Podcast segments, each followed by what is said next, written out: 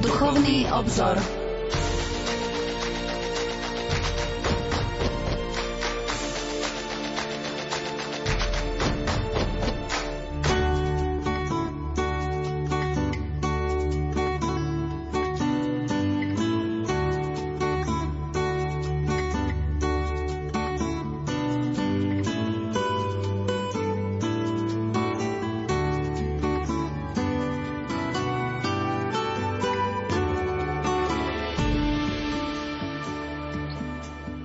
Požehnaný útorkový večer, milí poslucháči. Počúvate Rádio Lumen reláciu Duchovný obzor. Pápe svätý Ján Pavol II v apoštolskom liste Dominice Céne o eucharistickom tajomstve a kulte napísal. Dobre vieme, že slávenie Eucharistie bolo od najstarších čia spojené nielen s modlitbou, ale aj s čítaním svätého písma a so spevom celého zhromaždenia. Vďaka tomu odávna bolo možné vzťahovať na svetú omšu porovnanie otcov o dvoch stoloch, na ktorých církev pripravuje pre svoje deti Božie slovo a Eucharistiu, to je pánov chlieb.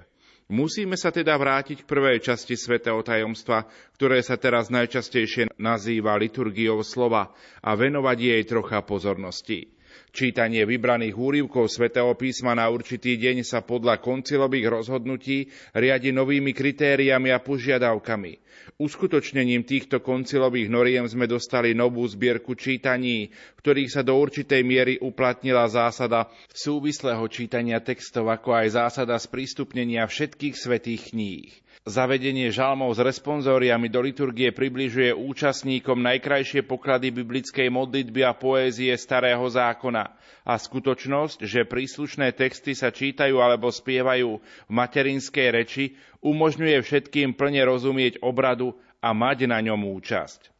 Milí poslucháči, my budeme v dnešnej relácii pokračovať v našom rozprávaní o slávení svätej Omše.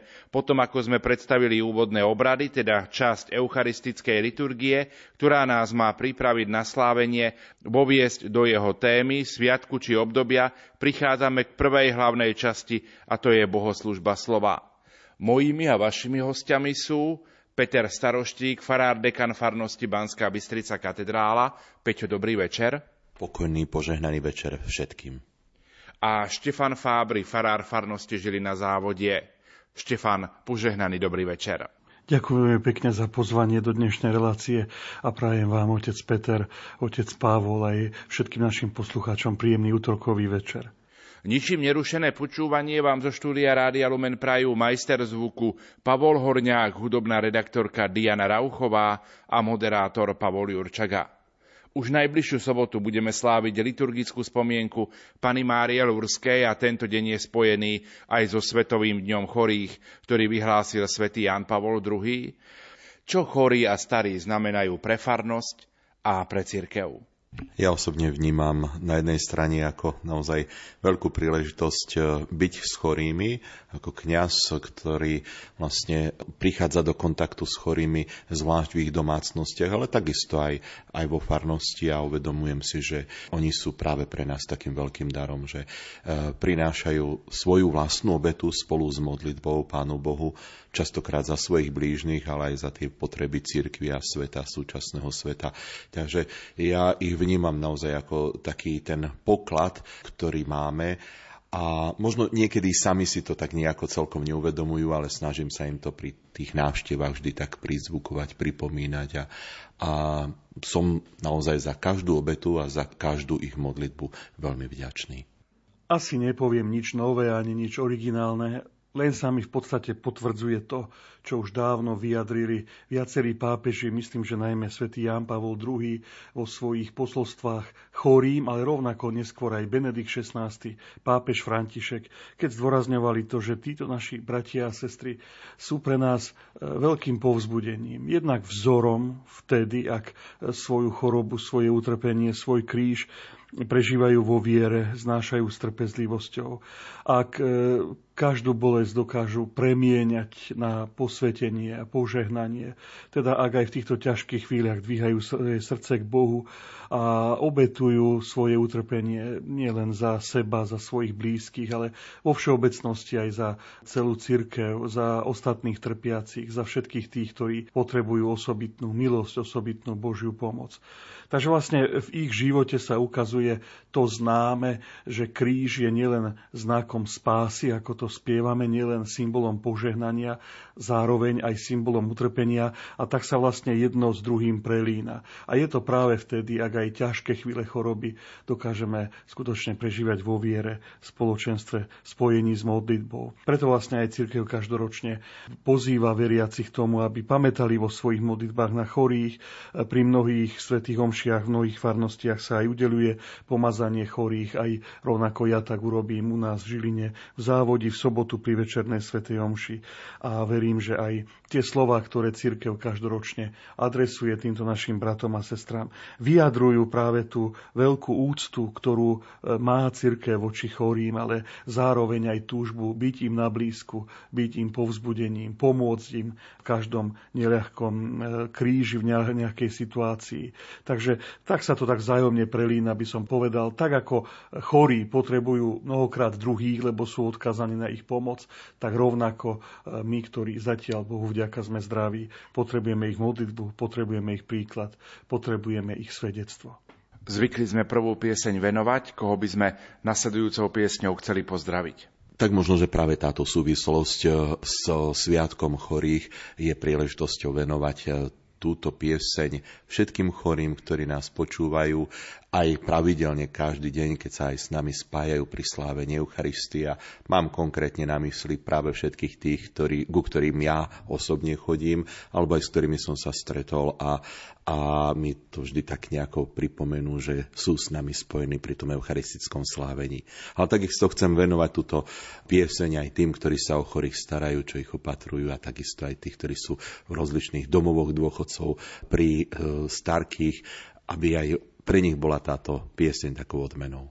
Chcel by som práve v tomto kontexte, o ktorom sme hovorili, venovať túto pieseň všetkým tým našim poslucháčom, ktorí v týchto dňoch, v týchto chvíľach zápasia s nejakou ťažkou chorobou, alebo keď aj nie je ťažká, tak je pre nich obmedzujúca alebo náročná v nejakom ohľade. Skrátka, všetkých tých, ktorí, ktorí potrebujú v tejto chvíli nejakú duchovnú potechu, posilu, povzbudenie, nech ich poteší aj táto naša pieseň. Ty božská láska, Ježiš môj, si plný lásky najsladšej. Vyžeň mi z duše nepokoj, nech teba len si chránim v nej. Nech viem, ako ma miluješ, môj pán, môj tvorca a Boh tiež.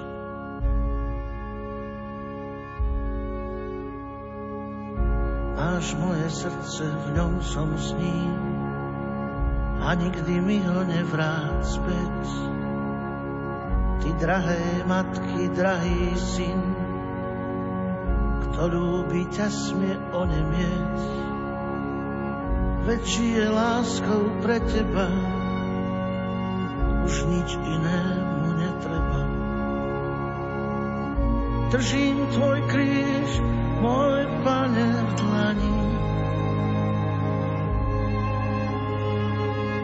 Počujem hlas tvoj, tvoje slova.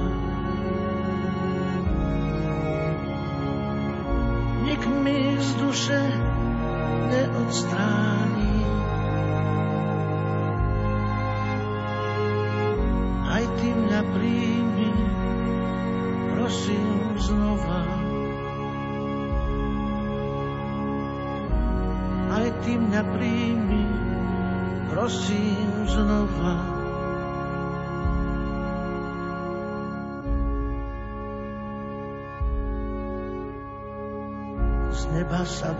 Matka zníš, tu v rúžiach kvitne i tvoj syn. Na čele nesiem jeho kríž, rozhodol som sa kráčať s ním s jeho slovom na perách, čo zaháňa môj ľudský strach. Držím tvoj kríž, môj pane v dlani. Počujem hlas tvoj, tvoje slova.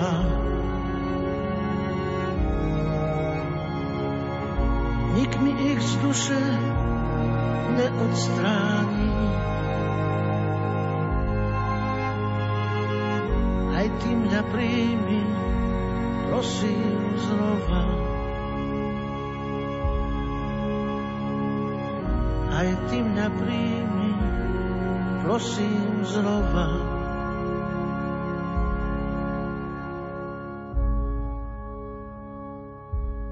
Počúvate Rádio Lumen, počúvate reláciu Duchovný obzor. Peter Staroštík a Štefan Fábry sú našimi hostiami.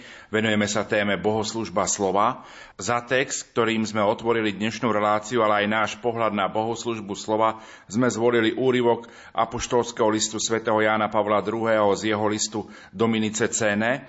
Čo sa z neho dozvedáme, Štefan? Je to pre nás veľmi dôležitý text, e, v ktorom nám tento svätý pápež Jan Pavol II pripomína, že cirkev živí svojich veriacich z dvoch stolov. To je vlastne obraz, ktorý hovorí o dvoch zdrojoch našej duchovnej posily, alebo dá sa to vyjadriť aj takto, o dvoch spôsoboch, ktorými sa pri Svetej Omši stretávame s Ježišom Kristom. Pretože prameňom nášho posvetenia je On sám. Jan Pavol II hovorí v prvom rade o nových kritériách a požiadavkách na bohoslužbu slova, ktoré vychádzajú z koncilu. Samozrejme, že je reč o druhom vatikánskom koncile.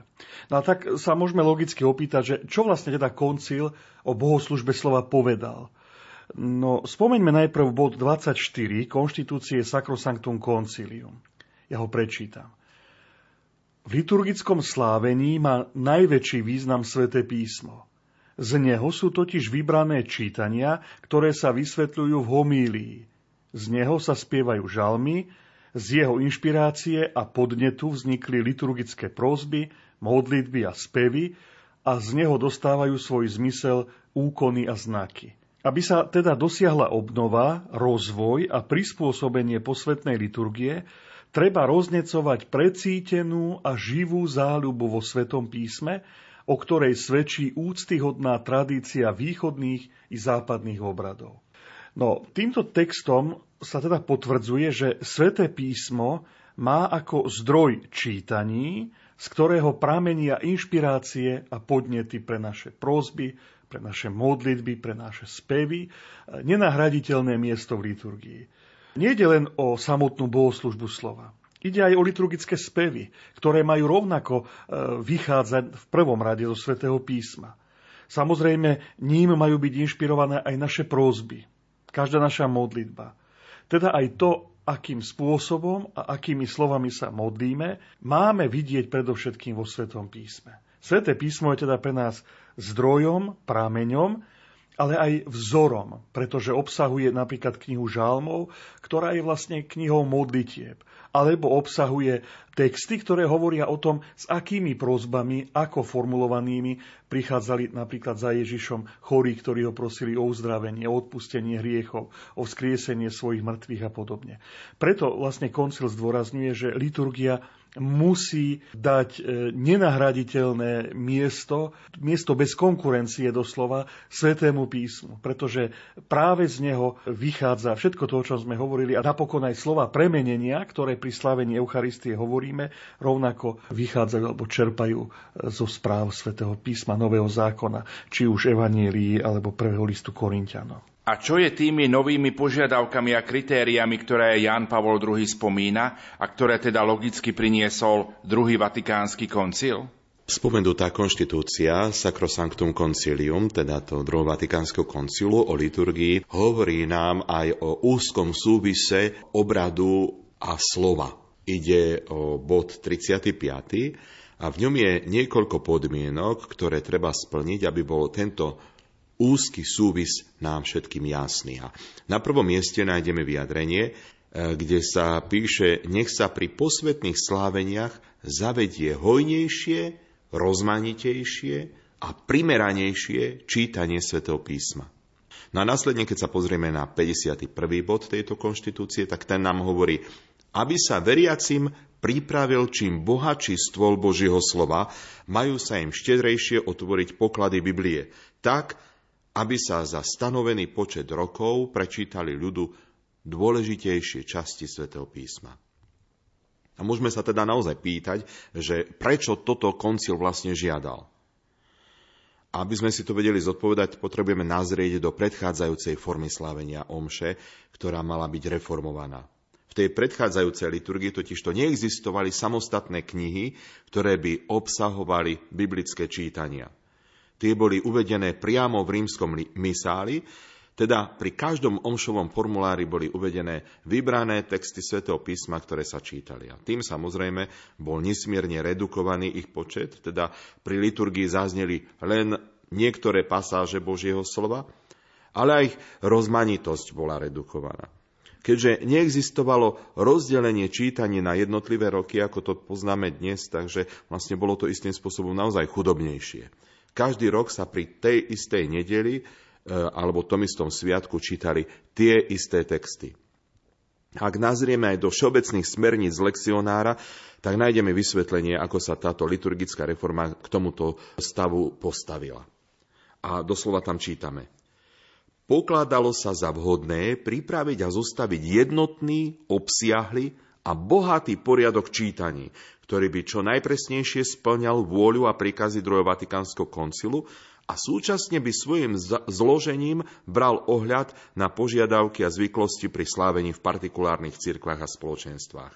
Preto sa autori tohto nového usporiadania čítaní usilovali zachovať dedičstvo liturgickej tradície rímskeho bradu, pritom si však vysoko cenili pôsobivosť všetkých foriem výberu, usporiadania a používania biblických čítaní v iných liturgických rodinách a niektorých partikulárnych cirkvách. A tak použili, čo potvrdila skúsenosť a snažili sa vyhnúť chybám, ktoré sa vyskytovali v predošlej forme tradície. Takže všimnime si, moji milí, že vlastne sa tu jedná najmä o tieto rozmery liturgickej obnovy, že vlastne išlo o zachovanie rímskej tradície, teda rešpektovanie toho, ktoré texty sa dovtedy čítali pri jednotlivých sláveniach, ale zároveň sa tento výber mal aj obohatiť a zároveň aj inšpirovať inými liturgickými tradíciami alebo zvykmi v niektorých partikulárnych spoločenstvách. Preto, aby vlastne sa ponúkol taký väčší, širší, pestrejší stôl Božieho slova. Akým spôsobom boli teda vybraté texty svätého písma v súčasnej liturgii? Okrem tradície a obohatenia to boli aj nejaké špeciálne kritériá? Na čo sa prihliadalo pri výbere konkrétnych pasáží? Tých kritérií bolo niekoľko prvom rade išlo o to, aby sa prečítali všetky najdôležitejšie časti svätého písma. Teda nielen tie, ktoré korešpondovali s jednotlivými sviatkami alebo obdobiami. Pápež svätý Pavol VI v apoštolskej konštitúcii Missale Románu zdôraznil, že dôležité je aj to, aby vďaka liturgii slova, a to najmä v tzv. privilegovaných obdobiach, teda doplním veľkonočné, pôstne, vianočné, adventné obdobie, veriaci počúvaním Božieho slova hĺbšie spoznávali nielen vieru, ktorú vyznávajú, ale aj dejiny spásy. Teda to, ako sa Boh postupne zjavoval človeku a dával sa ľuďom spoznať. Znovu môžeme zacitovať všeobecné smernice lekcionára. Nájdeme tam takýto text. Poriadok čítaní v omši vyberá vhodným spôsobom zo svätého písma hlavné udalosti a výroky z dejín spásy tak, aby sa sami dejiny spásy postupne liturgiou slova pripomínané v mnohých svojich okamihoch a udalostiach javili veriacim ako to, čo skutočne pokračuje v sprítomňovaní Kristovho veľkonočného tajomstva sláveného v Eucharistii. Až teraz som si uvedomil, že to je vlastne jedna veta, veľmi dlhá rozvitá, ale v princípe teda, aby sa tento cieľ dosiahol, teda to, aby boli predstavené dejiny spásy a aby sa javili ako to, čo sa sprítomňuje v liturgii, tak bolo stanovené, že v nedele a slávnosti zaznejú v liturgii slova tri čítania. Prvé zo starého zákona, druhé z listov apoštolov a tretie je evanielium. Takto sa zvýrazňuje jednota e, celého svätého písma, teda starého i nového zákona, ale aj dejín spásy ktorých stredobodom a vrcholom je Ježiš Kristus. Ďalej, na nedele a sviatky sa určuje trojročný cyklus čítaní. Teda vlastne tie isté texty sa budú opakovať iba každý štvrtý rok. A to sú tie známe roky A, B a C. Niekedy sa nazývajú aj rok svätého Matúša, rok svätého Marka a rok svätého Lukáša, pretože v jednotlivé roky dominujú čítania z konkrétneho evanielia. No a ak ide o všedné dní, tak adventné, vianočné, veľkonočné a aj z časti pôstne obdobie majú čítania, ktoré sa v jednotlivé dni nemenia. Teda každý rok sa v daný deň čítajú tie isté biblické pasáže. Rovnako tak aj Evanília v cezročnom období, ale napríklad pre prvé čítanie bol zavedený dvojročný cyklus, aby sa tzv. poloslúvislým spôsobom prečítali takmer všetky najdôležitejšie časti svätého písma. Skúsme našim poslucháčom priblížiť, ako je to napríklad na Sviatky svetých tak pre jednotlivé sviatky svetých počas roka boli určené dve série čítaní. Prvá sa nachádza v tzv. vlastnej časti Sviatkov svetých, a to vo všetkých stupňoch, teda na slávnosti, aj na sviatky alebo spomienky. A ide o texty, ktoré sú vlastné tomu ktorému sviatku. A tie sú vybrané tak, aby čo najúžšie korešpondovali s daným svetcom, tým, ktorým svetcom toho daného dňa. A to buď tak, že sa v nich priamo spomína ten svetec, môžeme spomenúť napríklad Sviatky Apoštolov, alebo napríklad svetých Timoteja a Týta, alebo svetu Martu, Máriu, Lázára, alebo svätého Štefana, takisto vlastne Sviatok svätých Neviniatok. Čiže je to tak tematicky, nachádzajú sa v textoch svätého písma, preto sú tieto texty vybraté. Alebo potom je to tak, že texty vyjadrujú niektorú čnosť svetca, to napríklad, že bol mučeník, alebo že bol misionár, alebo to bola panna a tak ďalej. Takže potom tu máme tú druhú sériu a tá je taká obsažnejšia a nazýva sa Spoločná časť na Sviatky svetých a v tejto časti sú na prvom mieste texty, ktoré sú vhodné pre rozličné stavy svetcov teda podľa toho, či sú to mučeníci, či sú duchovní pastieri, panny a tak ďalej. A na druhom mieste sú viaceré texty, v ktorých sa hovorí o svetosti. Tak vo všeobecnosti môžeme povedať. No a z týchto čítaní si potom možno vybrať vždy tie, ktoré sa podľa možností majú takú možnosť voľnosti výberu, môžeme povedať, že, že záleží to od kňaza, na ktorú čnosť toho, ktorého svetca sa možno, že chce zamerať, alebo ktorý biblický text mu tak lepšie e, pasuje vlastne tomu, k tomu, ktorému svetcovi. Keď hovoríme o vhodnosti jednotlivých textov na Sviatky svetých, ešte sa vrátim k liturgickým obdobiam. Sú aj niektoré texty, ktoré sa čítajú vyslovene napríklad len v niektorom liturgickom období? Áno, ako sme už povedali, liturgická reforma veľmi prihliadala na tradíciu. A to nielen na tú rímsku, ale aj tú, ktorá sa zachovala v iných liturgických rítoch. Jednotlivé cirkevné spoločenstva pri svojich liturgiách totiž vždy prihliadali na vnútornú povahu biblických textov a hľadali v nich e, súlad e, so slávenými tajomstvami viery, teda s jednotlivými sviatkami, slávenie, slávnosťami, ktoré sa počas liturgického roka vyskytli. A preto sa niektoré knihy svätého písma napríklad aj rezervovali na určité liturgické obdobia. Zachovala sa napríklad západná, teda myslíme tým aj ambroziánsku, aj španielsku, ale aj východná tradícia, že napríklad skutky apoštolov sa čítajú vo veľkonočnom období. Tým sa znázorňuje, že celý život cirkvy má začiatky práve vo veľkonočnom tajomstve. Ako ďalšie príklady môžeme uviesť, že sa napríklad zachovala tradícia čítať Evangelium svätého Jána posledných týždňoch pôstneho obdobia a vo veľkonočnom období. Ďalej napríklad čítania z knihy proroka Izaiáša, najmä jej prvá časť, sa podľa tradície aj naďalej určuje pre adventné obdobie. Niektoré texty tejto knihy sa potom čítajú vo vianočnom období. Takisto sa pre toto obdobie určuje napríklad prvý líst svätého Jána a podobne. Takých príkladov by sme samozrejme našli viac. Tí, ktorí ako lektori čítajú pri svätých omšiach, si určite všimli, že niekedy sú uvedené na čítanie dve perikopy. Dlhšia a kratšia. Prečo je to tak? Liturgisti vždy totiž to prihliadali aj na to, aby boli texty pre sväté omše vybraté tak, aby to nebolo len nejaké mechanické určenie ich dĺžky, napríklad toľko a toľko riadko alebo slov, ale aby bola vlastne zvýraznená tá povaha textu.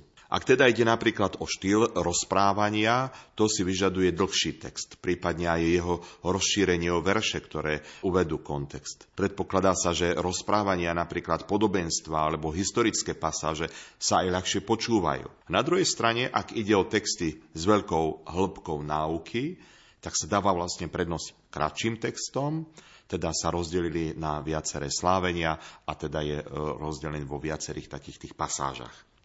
Ak ide o výber dlhšej a kratšej formy, tak je to vlastne tá možnosť, ktorá prihliada na konkrétnu situáciu. Totiž to niekedy stačí prečítať len niektorú časť, e, ktorá je podstatnejšia a ktorá vlastne hlavne je podstatná pre to konkrétne liturgické slávenie. Ako príklad môžeme spomenúť nedávny sviatok obetovania pána. Kračá časť Evanielia opisovala príchod Mária a Jozefa do Jeruzalemského chrámu, splnenie Možišovho zákona a predstavenie pána v chráme, čo je vlastne podstatou sviatku z liturgického hľadiska. A potom je tu dlhšia možnosť, ktorá pripojila aj ešte stretnutie so Simeonom a Annou, a záver o tom, že chlapec rástol, mocnel na duchu a tak ďalej. Takže vlastne ten text bol trošku, trošku dlhší o, o, o toto rozprávanie. Treba snáď povedať, že ten výber kratšej formy treba vždy starostlivo zvážiť, pretože Božie slovo je určite dôležitejšie ako napríklad kázeň alebo spev alebo vôbec krátkosť liturgického slávenia. Nemalo by sa teda stať, že sa prečítajú kratšie verzie, čítanie len preto, aby sa omša nejako extra nepredlžila. Ten dôvod, prečo sa kratšie formy uvádzajú, je totiž iný. A to je pastoračný dôvod. Môže ich napríklad o omšu, môže ísť napríklad o omšu pre seniorov alebo pre deti, pre ktorých by počúvanie toho dlhšieho textu mohlo byť náročné a až by som povedal, že možno niekedy rušivé. Takže je tu takáto možnosť prečítať e, tú kratšiu verziu.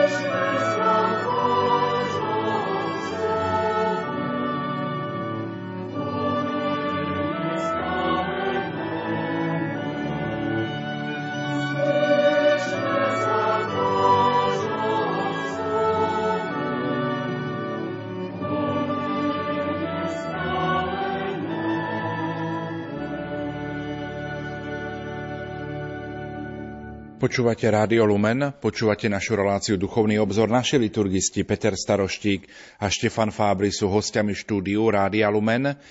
Čítajú sa v liturgii všetky texty svätého písma? Či sú aj niektoré pasáže, ktoré sa úplne vynechávajú? Tak e, viaceré liturgické tradície sa vždy zhodovali v tom a rovnako ostalo to zachované aj po druhom Vatikánskom koncile, že sa niektoré pasáže biblických textov vynechali. E, všeobecné smernice lekcionára, ktoré citujeme e, už viackrát v tejto relácii v bode 77, to vysvetľujú takto. Mnohé liturgie, nevynímajúc ani rímsku, niekedy pri čítaní z písma vynechávajú niektoré verše je jasné, že neslobodno brať vec na ľahko. Musí sa dbať na to, aby sa neokyptil zmysel celého textu alebo zámer a štýl svetopísemskej knihy. Berúc do ohľadu pastoračné hľadisko, za predpokladu, že zmysel celého textu vo svojom jadre zostane nezmenený, sa rozhodlo, že sa aj v tomto poriadku čítaní zachová spomínaná tradícia. Ináč by niektoré texty boli príliš dlhé, alebo by sa niektoré čítania, z ktorých môžu mať veriaci veľký úžitok, museli vynechať.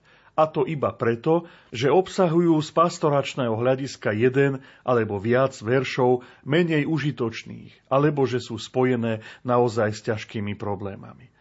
No tak e, o aké verše ide? E, vo všeobecnosti sú v podstate dvojaké. Buď e, ide o texty, s ktorými sú spojené isté problémy. A to najmä z literárneho, kritického alebo exegetického hľadiska. To znamená, že sú to texty, ktoré by si vyžadovali veľmi dôkladný, podrobný, zdlhavý výklad, rovnako s prihľadnutím na historické súvislosti, jazykové e, otienky a detaily a tak ďalej. To všetko by sa muselo splniť a zachovať preto, aby boli správne pochopené. No a samozrejme cítime, že v liturgii na, tak, na toto nie vždy je priestor. No a potom druhou skupinou sú texty, ktoré sa z katechetického hľadiska považujú za, povedzme, menej dôležité. Ako príklad môžeme spomenúť niektoré osobné poznámky v listoch svätého Pavla. Napríklad záver druhého listu Timotejovi v 4. kapitole. Poponáhľaj sa a príď ku mne čo najskôr. Démas ma opustil, lebo miluje tento svet a odišiel do Solúna. Krescent do Galácie, Titus do Dalmácie. Tychika som poslal do Efezu. Keď prídeš, prinies plášť, čo som si nechal v Troade u Karpa, aj knihy a najmä pergameny. Kováč Alexander mi spôsobil veľa zlého. Pán mu odplatí podľa jeho skutkov. Aj ty sa ho chráň, lebo veľmi odporoval našim slovám. No, tak cítime, že samozrejme je to autentický text svätého Pavla, ale liturgii sa nečítaval, pretože ide o osobné veci, ktoré nás dnes už z hľadiska viery a duchovného života vlastne až tak veľmi nezaujímajú, netýkajú sa nás. Predpokladám, že asi na, na základe týchto slov ani nikto nepostaví nejakú katechézu alebo homíliu.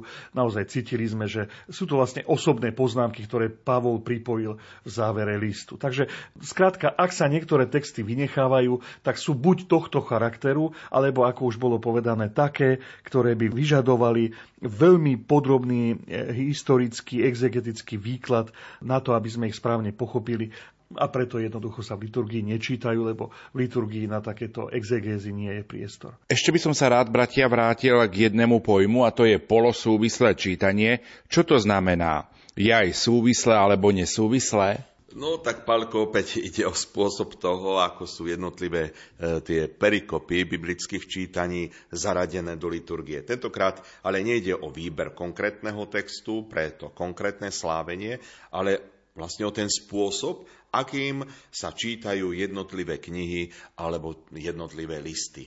E, takže ten pojem súvislé čítanie nám chce vyjadriť práve to, že tam, kde sa skončilo čítanie v jeden deň, sa pokračuje na ďalší deň. A takto sa čítajú napríklad evanielia počas feriálnych dní v tom cezročnom liturgickom období. V týždňoch 1 až 9 sa číta Markovo evanielium, potom v 10. až 21. týždni sa číta Matúšovo evanielium a napokon v týždňoch 22. až 34. Lukášové evanielium. A pritom platí, že kapitoly 1. až 12. z Markovho evanielia sa čítajú celé, okrem dvoch perikop zo 6. kapitoly, ktoré sa čítajú vo fériách iného obdobia. No a zase z Matúšovho a Lukášovho Evanielia sa číta všetko, čo nie je u Marka. Alebo potom tu máme ešte iný príklad. Vo vianočnom období sa od 29. decembra súvisle číta celý prvý list svätého Jána. Teda verš po verši, kde sa jeden deň skončí, tam sa ďalší deň pokračuje. No a potom je tu to, čo si sa pýtal aj polosúvislé čítanie a to vlastne znamená, že sú z danej knihy alebo z daného listu vybraté tie najdôležitejšie časti, ktoré sa majú prečítať a to tak, ako nasledujú po sebe, ale niektoré časti sa vynechajú, pretože sa čítajú pri inej príležitosti. Takto sa napríklad čítajú evanielia troch synoptikov, teda e, Matúša, Mareka a Lukáša, v cezročné nedele od 3. nedele každého roka. Ale napríklad v roku B sa po 16. nedeli zaraďuje 5 čítaní zo 6. kapitoly Jánovho Evanielia, kde je reč o chlebe života, pretože tieto texty doplňajú to, v čom je Marko Evangelium veľmi také stručné a vlastne tu sa to chce doplniť práve z tohto, z tohto Jánovho Evanielia.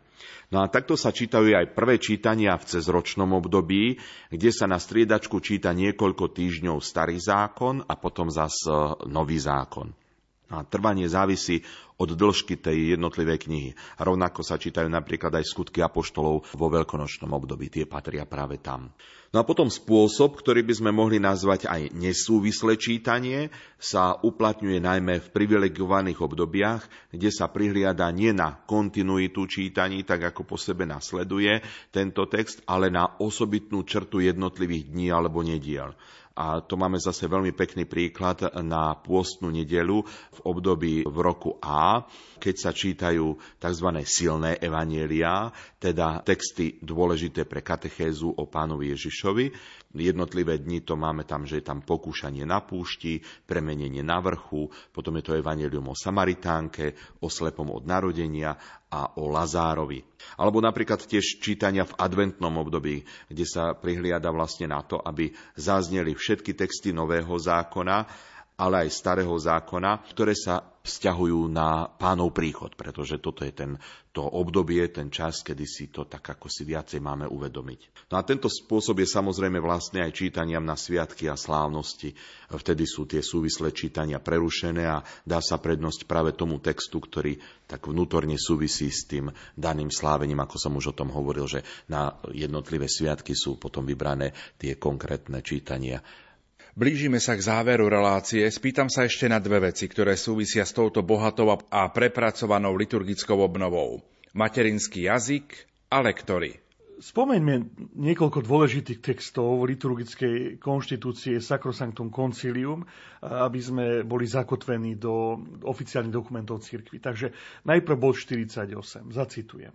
Církev sa veľmi stará o to, aby veriaci neboli prítomní na tomto tajomstve viery ako cudzí a nemí pozorovatelia, ale aby ho pomocou obradov a modlitieb dobre chápali a na posvetnom úkone sa zúčastňovali vedome, nábožne a aktívne, aby sa poučili Božím slovom, občerstvili sa pri stole pánovho tela a vzdávali Bohu vďaky a keď prinášajú nepoškvrnenú obetu, aby sa nielen rukami kňaza, ale spolu s ním naučili obetovať samých seba a skrze Krista, prostredníka, sa deň čo deň zdokonalovali v jednote s Bohom a medzi sebou, aby napokon bol Boh všetko vo všetkých.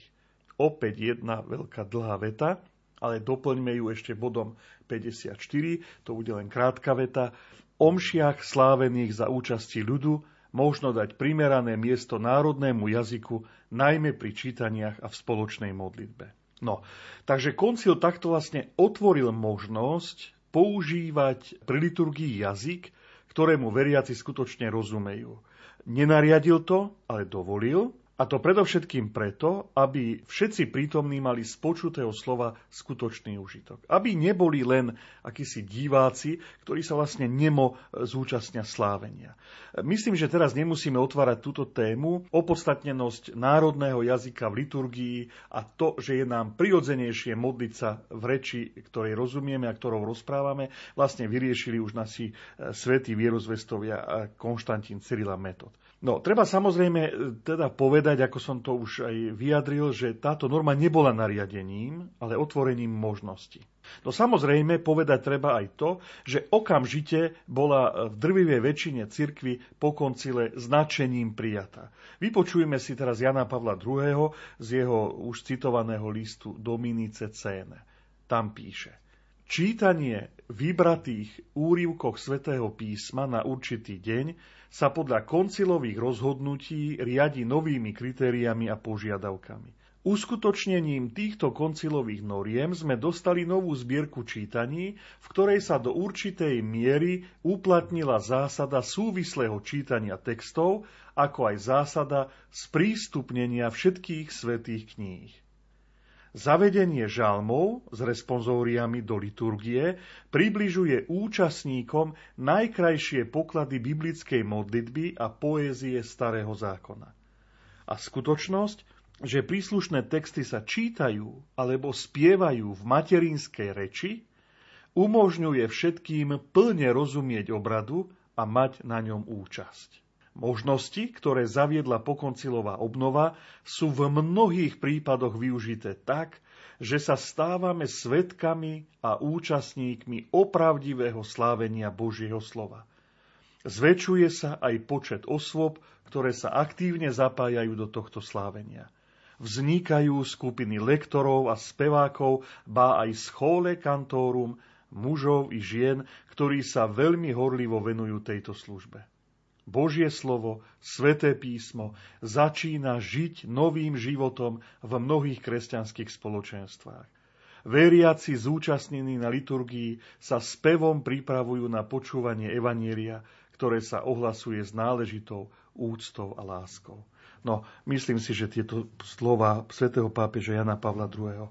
asi ani nepotrebujú môj komentár.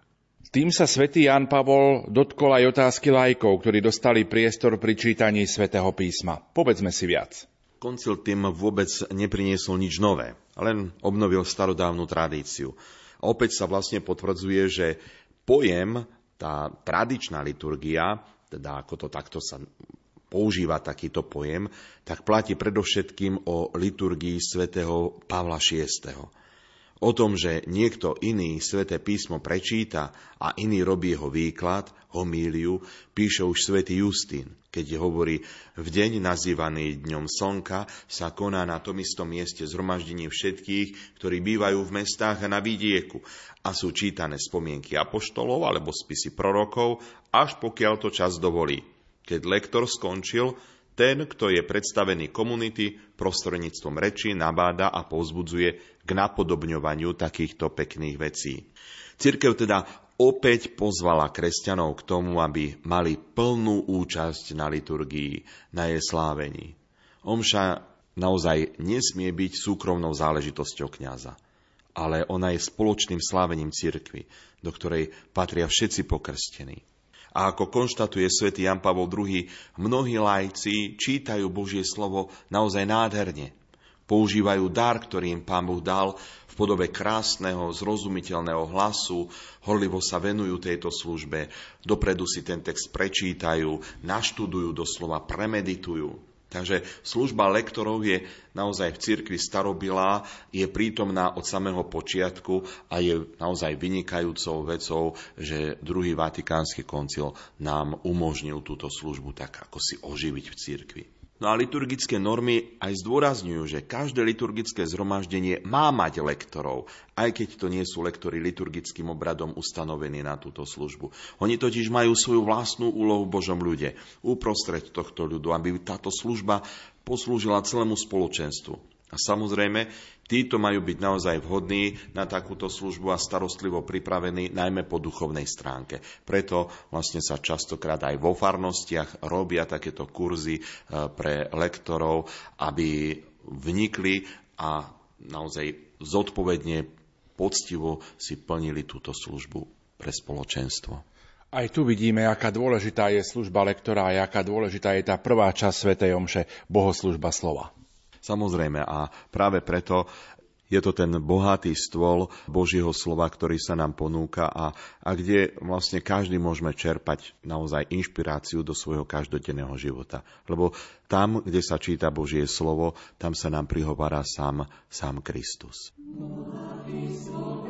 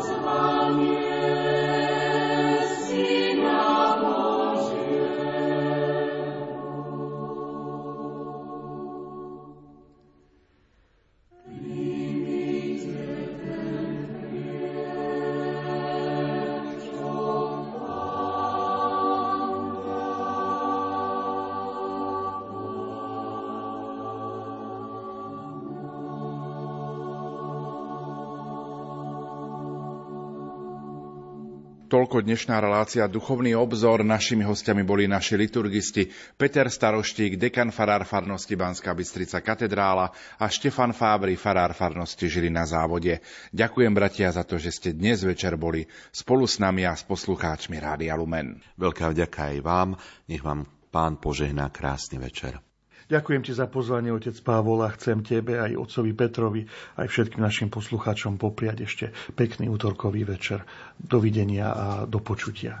Za pozornosť vám tejto chvíli ďakujú majster zvuku Pavol Horňák, hudobná redaktorka Diana Rauchová a moderátor Pavol Jurčaga. Do počutia.